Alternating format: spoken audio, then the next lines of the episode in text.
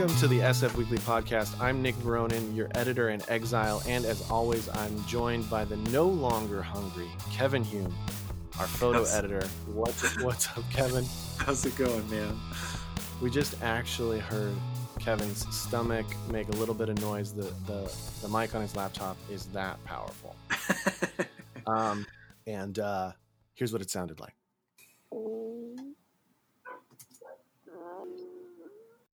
Dude, is your stomach growling right now? that was my stomach. What the hell? You heard that?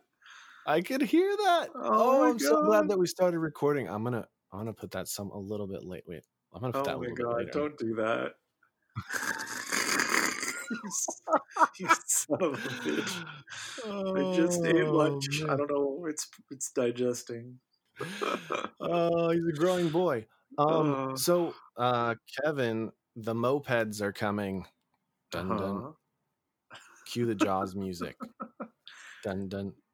I mean, okay. So speaking of Jaws music, that was that like the easiest work of John Williams's life. I feel like like maybe John Williams, the famed composer behind Star Wars, Indiana Jones, Jurassic Park, and of course Jaws. I wonder if he was like thinking of John Cage and and John Cage's 433 and was like, hmm, that guy didn't even. It's, it's a blank piece of paper, and composers all over the country are playing his his tune. I'm just gonna do a beefy half step, put a lot of reverb on it, I couple mean, of timpanis. it- I think it changed music in a lot of ways. At least, you know, it, it it it's sort of the defining moment of like that sort of, you know, fear. It defined fear in music form. So I think it's Mhm. very revolutionary. Um, okay. So, but what was I? I was saying, oh, okay. So the mopeds are coming. Revel mopeds, revel in it. The Revel mopeds are coming to San Francisco. These, um, and these are the most. So this is a ride sharing thing. It's like scooters, but it's more substantial. It's the most substantial ride sharing, uh, like individual form of transport that I've seen so far. They're actually mopeds with seats.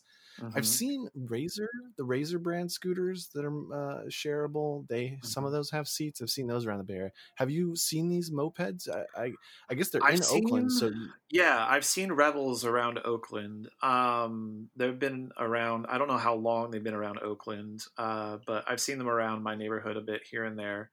Um, they look they look pretty good. Um, I know that in SF, Scoot uh, has had those mopeds around for a while, although I see them less Oh, and yes. less as they've kind of transitioned over to the more traditional uh, stand-up scooter that everybody's on now. Um, Mm.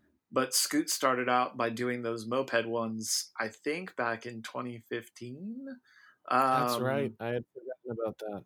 Yeah, so those have been around for a while, and I guess this is going to give them competition in an area that doesn't really have a lot of competition. Well, so these so these mopeds, um, they have like a more a more beefy motor, um, for tackling the hills of San Francisco. But and you you have to have a driver's license. Mhm. and you have to wear a helmet. Um, I guess you're supposed to wear a helmet on the scooters, but I feel like, or no, they changed that, right? But this one, you're gonna have to Uh, wear a helmet. Isn't that crazy though? That like, in order to get a motorcycle license, you have to go to the DMV, and I guess on the motorcycle you have to shift. I don't think there's any. I don't think there are automatic motorcycles. So I guess you got to learn how to work a clutch and stuff. But Mhm. and of course, motorcycles are allowed on the freeway. They go much faster. Right. I'm sure these things are not, you know, legal for the freeway. Yeah. Although, They'll- I mean- probably, they'll, they'll end up on the freeway. I'm sure I mean- somebody. Somebody has definitely driven those e-scooters on the Bay Bridge before, you know, and gotten pulled over for that. But speaking of the East Bay, where the they already have these revels, um, there's a new study out of the that was conducted in the East Bay, which found that people living in wealthier neighborhoods with more expendable income drank more than those living in poorer neighborhoods. Um, which kind of like subverts the whole like poor neighborhoods have drinking problems because liquor stores are everywhere. It it turns out that there are lots of drunks who have homes in the hills and just DoorDash their booze, or they buy it at a store. the The thing I was I was editing this story and I laughed out loud because the uh, concluding sentence is A quarter of the study's participants told researchers that the store where they purchased alcohol most often was Trader Joe's. Good two buck chuck, man. Two buck chuck. is it still? It's not two bucks anymore, is it? I I don't know. I don't I don't buy two buck chuck, but You're Charles Shaw isn't that bad. You're an adult, so you don't. you're like, I don't buy two buck chuck anymore. I know. Um, I think it's more like four dollars now. I don't know. I, I, mm-hmm. haven't bought that wine in a long time. Um, mm. I gotta say that when I was younger, I did like TJ's uh, because it had these sort of like bargain liquors that um that were still curated in a way like the labels looked cool. I remember a vodka specifically. Um, it was called, and I'm going to butcher this pr- pronunciation. I looked it up before we started, but Monopolowa uh, it mm-hmm. it was a Polish vodka, and it had a cool looking logo and it had a cool looking name, and the font was cool, and I mean it was okay vodka, um, but it didn't look bad on your liquor shelf. Did okay. we, what did, um, did you did you have any? Do you have any go tos at Trader Joe's, liquor or otherwise? Um, not typically. I mean, I I always just kind of try to look for a decent wine or a decent uh, six pack of something. Um, I mean, I always just think food? of two buck chuck. Um, man, honestly, I don't really shop at Trader Joe's that often anymore. Um, mm-hmm. The mac and cheese, I think their mac and cheese is supposed to be really good. Um, for a while, um, my fiance and I were getting, we got into like buying the pizza dough and making mm-hmm. pizzas. Mm-hmm.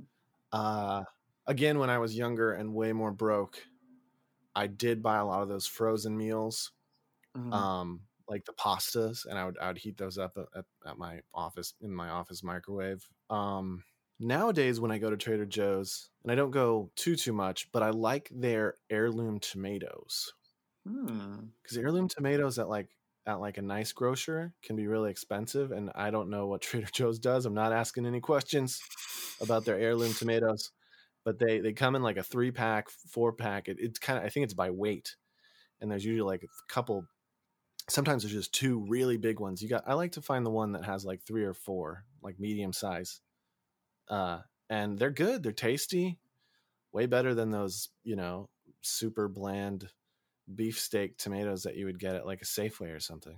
Yeah, yeah. Um, I, I, it's hard to find heirloom tomatoes sometimes at Whole Foods. Um, I do a lot of my shopping there just because my girlfriend and I kind of practice veganism, and it's hard to find those mm-hmm. products uh, at stores other than like Berkeley Bowl or um, right other places that have a lot of that. So I just find that Trader Joe's doesn't have exactly a ton of vegan. I mean, I could be wrong. Forgive me. I, I just find that the most amount of products I know of is at Whole Foods, so I just end up paying a lot for food. yeah. Oh, and I just I remember um, what is the name of this? What is the name of this beer? Simpler times. Simpler, Simpler times. times. Simpler times. So yeah, one of these, one of these, uh, when, when time in simpler times, Kevin, when I was again broke. These were the times when I would like sometimes if I wanted beer, I would, you know, collect quarters. So simpler times, mm. it was like this is and this is like 2010 to 2015 ish, I'm thinking. More close to the 2010 side. And these beers were like I did the math, they were like 55 cents a beer. and they only came in six packs. So like you couldn't get a case of them, but like still, that's like that's cheaper than that's like Keystone Light cheap. Yeah. And I bought me some simpler times and they were terrible. worst beer. Like easily the worst beer. Keystone's better. Um Oh yeah, god, uh, that's saying something. What's a bad Ugh. beer? Like like Miller Genuine Draft is better. Like oh. like oh. like like Busch Busch is better. It, it, these were bad beers. They they had a real funk, and I only oh look on beer advocate there's 68 that's a pretty poor rating i think if you i mean the if you're even remotely close to the 50 range on beer advocate it's a bad beer yeah because it's like yelp right like right who's really who's who's who's who's rating this stuff people who've already had a few like it's not that bad I'll drink it. I'll drink it. if it's there, it's like pizza. It's got alcohol in it. Pizza's pizza. Pizza. That's what I. Huh? Uh, That's what I think. I think that I think that the guy from from from Little Caesars, he says pizza, pizza, but sometimes I think he's actually saying pizza. It's pizza. Pizza is pizza. Like pizza's pizza. You'll eat it. you'll eat it. It's bad, but you'll eat it. Uh, I think we definitely have a somewhat snooty reputation around the Bay, despite not having like yeah. being known for being a culinary region for pizza, unlike Chicago and New York. We definitely mm-hmm. have, mm. you know, bottom of the barrel and upscale and all that stuff. I know that there's lots of different options in San Francisco, and you know, some of them look really good that I've never just tried just because it's really expensive or a long wait or you know just hard to get to but yeah. And so the the part you're leaving off is so you end up at little caesars. Yep. Yeah exactly. That's my go-to is domino's. I have some pride oh god no no. actually i stopped doing that a while ago I've I've, I've, I've cut out a lot of I've cut out a lot of poor habits recently. Domino's is one for a while, man, I had a pizza profile on my phone. Domino's. It's a one button order Domino's. Oh, Just open man. your phone and smash your hand on it, and then Domino's appears at your house. Oh. Making some changes. Well, oh. um, and one final note of good news um, before we get to the rest of the podcast is the Bison Cam at Golden Gate Park. Um, currently is up and running, and you can uh, you can I'm looking at it right now. Oh, it's just a patch of dirt right now. but if you want, if you want a little zen, uh, you can you can head on over there. We have a story about it on our website, and the, the embedded live cam is there. You can look at the bison. I like bison; they're noble creatures. They're super cute and cuddly, but don't get too close. Don't be like those people who go to Yellowstone. To... I was gonna uh, ask, have you ever been to Yellowstone? Have you been? No, um, it's definitely on my list. It's definitely on my list. Um, yeah, I really want to, and uh, definitely know that uh, use a telephoto lens if you want to get a picture of a bison because yes. uh, they will gore you. They're burly, they are, man. They are wild creatures and should be treated as such. All right. Well, coming up on the podcast, we have an interview with Chuck Johnson, an Oakland based uh, multi instrumentalist who just put out an album um, called Mound of Shards. It is uh, sort of his meditation on actually contracting and and beating COVID. He'll be the first person I've actually talked to um, who uh, has actually battled COVID. And then we're going to have Ben Schneider, um, our staff writer, talk about his story, Life on Hold, all about how impossible it is to get through to the Employment Development Department and uh, get unemployment right now. Really frustrating to a lot of people. Sit tight. We'll be right back.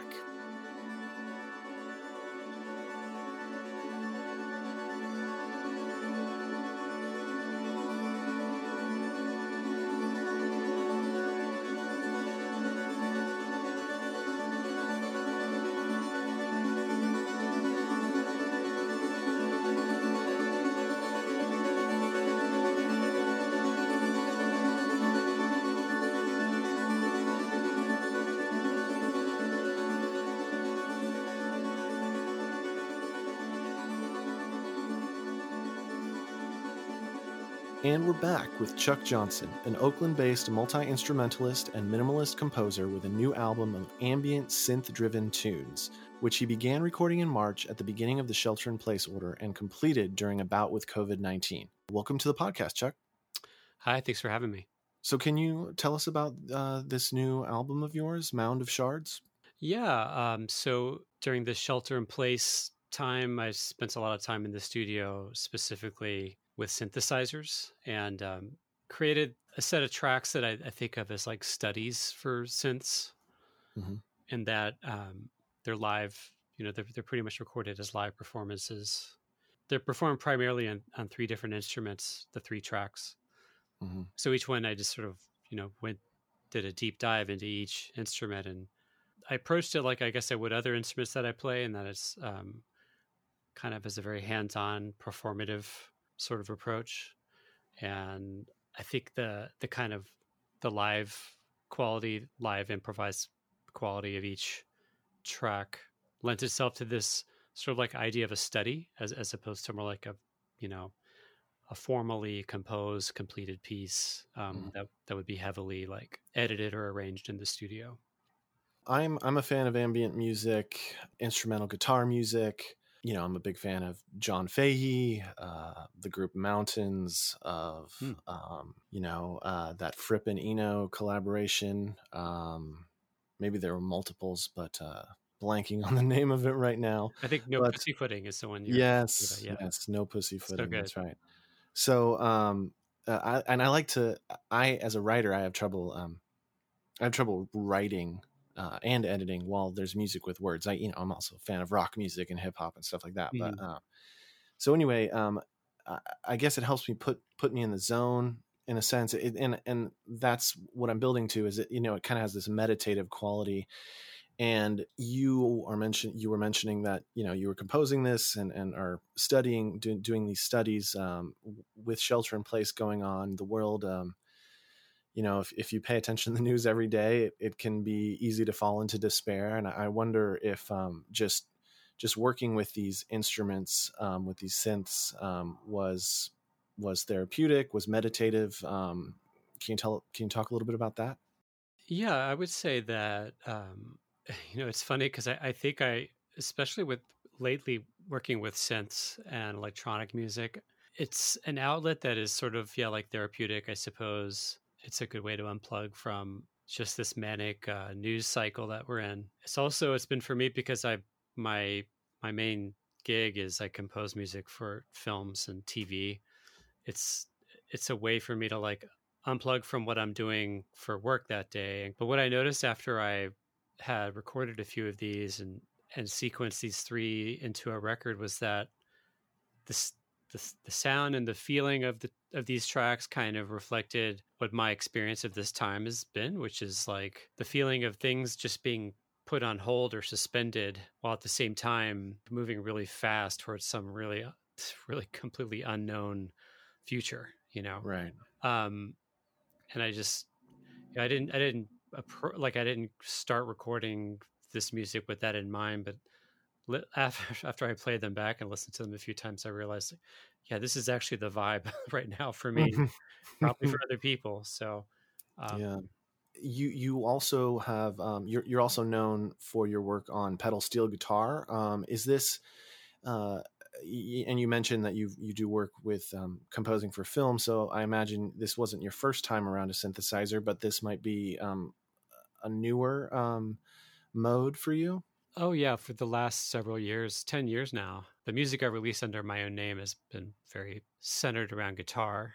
Um, there are three solo guitar records and like acoustic guitar records and a record of that was more like electric guitar with an ensemble and then kind of gradually moving into this using the pedal steel and sort of like pushing that instrument forward in the mix and making that the focus so I haven't really worked with synthesizers as a primary instrument or voice in a while.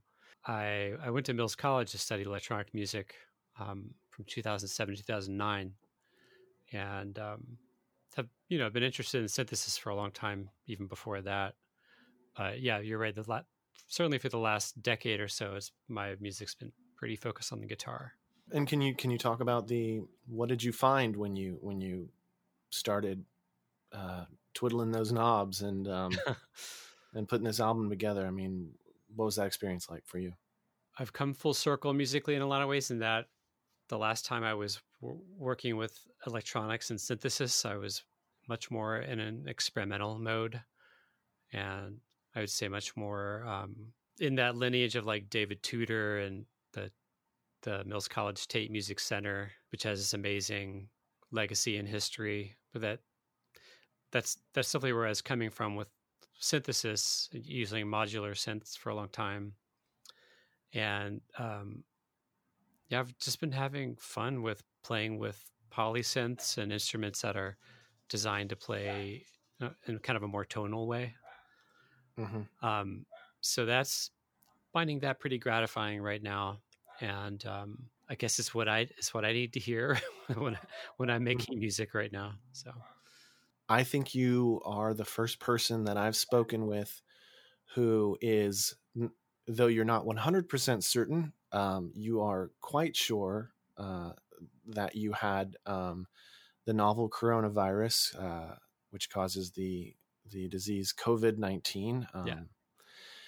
Can you can you tell us a little bit about that, your experience, and and um, I guess just tell us about the experience. I I, I want to know what your experience was like because I haven't had the chance to talk to somebody um, yet. Sure. Yeah. I mean, it, had been before this that it had been a kind of abstract to me too, for the same reason. Like I didn't know anyone personally who'd had it.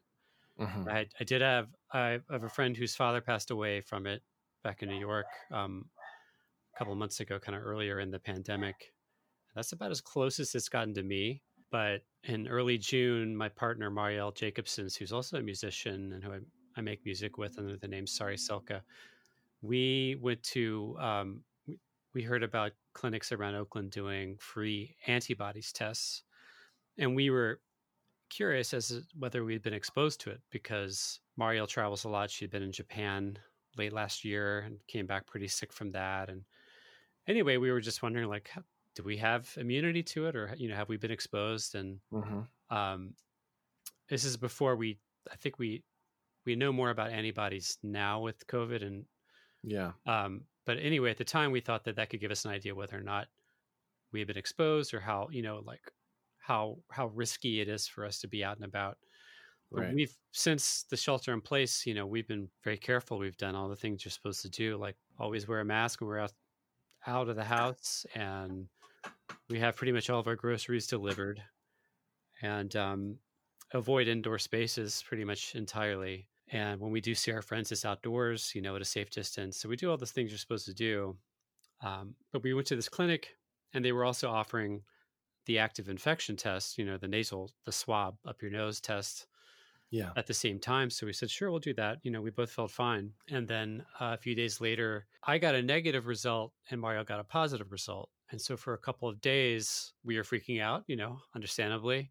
And uh, just on top of the anxiety about what, you know, what might happen with Marielle, there was this like we were trying to isolate from each other in the house, which is really hard to do, kind of ridiculous in a we live in a small house.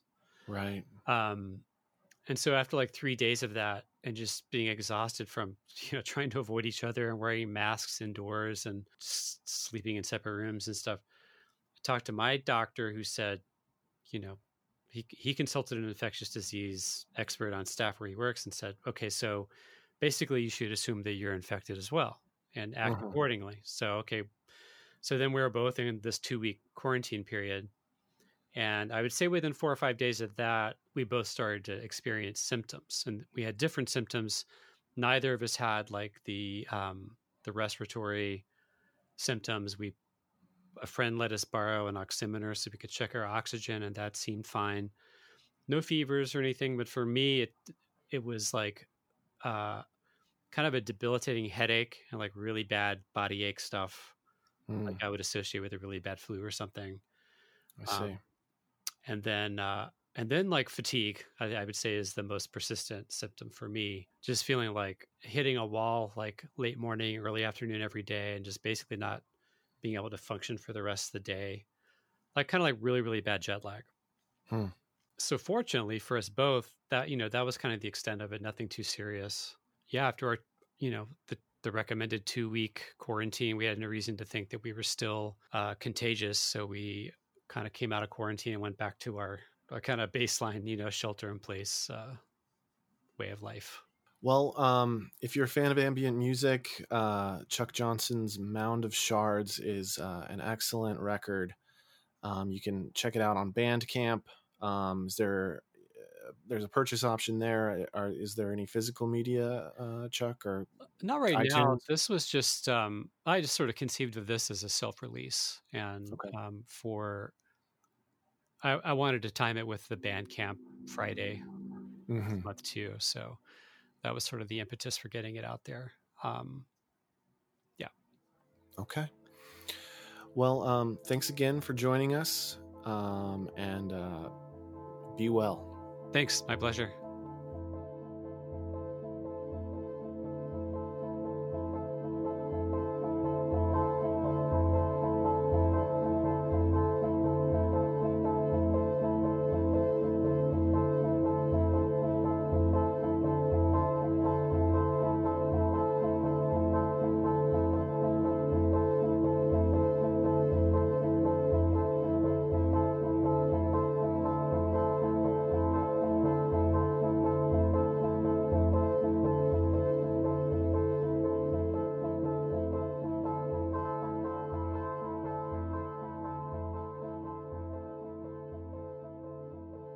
We're back with Benjamin Schneider, SF Weekly staff writer and author of this week's cover story on the bureaucratic nightmare that is applying for unemployment in the COVID 19 era. Thanks for joining us, Ben. Thanks for having me, Nick. So, um, how bad is the the unemployment system in California right now? Well, so I think it's it's first important to start with just how bad the overall unemployment picture is in California right now. Mm-hmm. Um, I spoke to Maurice Emsellem, who works at the National Employment Law Project and is a, a labor scholar, and he described the current situation as totally unprecedented. Um, essentially, there's been nothing like this level of unemployment since the Great Depression. Um, California's Economic Development Department, um, also known as the EDD, received about 5 million claims between March and May of this year. Um, and it's it's been many more in the month and a half since then um, and and those levels are uh, almost tenfold what the the agency received during the Great Recession in 2008. Um, so it's just a, a, massive explosion in unemployment. Um, the state's unemployment rate is currently 16.3 percent. Um, it's a little bit lower in the Bay Area, about 13 percent. Um, but again, those numbers are are way above um, even the the height of the Great Recession, and are approaching the the 20 25 percent threshold that we saw during the Great Depression in the 1930s. So, what are some of the system's underlying problems? Well, the EDD system uh, has had a long history of issues with its uh, informational technology and its computer systems and its phone systems. Um, that really came to a head during the last recession, the Great Recession in 2008. Um, and right after that, the agency decided to undergo a, a whole modernization program um, where they intended to replace their COBOL computer system. That's a basically 1970s style um, computer system that they were still running. Um, but the problem was when they when they did this um, in 2010, uh, the the overhaul was was partial, um, and what they were left with was a system that today runs kind of half on the COBOL computer program and half with modern computer programs. Um, so it's not in great technological shape. It's really hard for them to make changes on the fly um, and uh, really fix things when they they go wrong. Um, and on top of that, there have been a lot of controversies with the agency giving a lot of money to the consulting firm Deloitte to fix its systems. Um, and even now, they're they're um, asking for proposals for even more uh, tech overhauls. I think they're actually trying to totally do away with their 1970 system um, in the next couple years, and they're still looking to Deloitte, who uh, state auditors have, have criticized in the past for um, taking maybe more money than they should have from the EDD. So there have been a lot of issues with the agency, um, and that combined with this unprecedented unemployment demand has kind of created a perfect storm where um, the agency is just really not in a position to handle the amount of unemployment claims that it's getting. Yeah, and I don't want to let Deloitte or the EDD off the hook here, but I mean, you said this is unprecedented. So um, I'm wondering in your interviews, uh, this is just a massive undertaking, right? I mean, they've made mistakes, but also they're kind of their backs against the wall. Can you kind of talk about those two things a little bit, like where they really went wrong and and and just but also how unprecedented this is and how difficult it really is to to update this this massive system quickly. Yeah i think um, it's hard to separate sort of where the um, technical failures and manage, managerial failures come into play and where just the external circumstances come into play. It's, it's definitely some kind of a combination. Um, but the the end result is that um, when people um, people who i spoke to are applying for unemployment um, and if there's any kind of an issue on your claim, whether it's a misspelled name, um, I spoke to someone who was the victim of identity theft, um, any kind of issue that deviates from the norm of a perfectly clean, easy to process claim, those people are in for a really hard time um, because getting on the phone with an agent to, to solve um, a problem, uh, getting an email or support ticket answered, even getting a, a print, uh, mailed uh, letter answered is just a really long and um, difficult process. Uh, And a number of people I spoke to, even when they did reach people on the phone, um, some of those agents seemed either rude or, or inexperienced. Um, one one agent uh, told told one of my sources um, that she didn't even work at the EDD and that she was just there to pick up the phones. And she told my source to just hang up and try again. Um, and this is wow. after being on the phone for hours waiting on hold.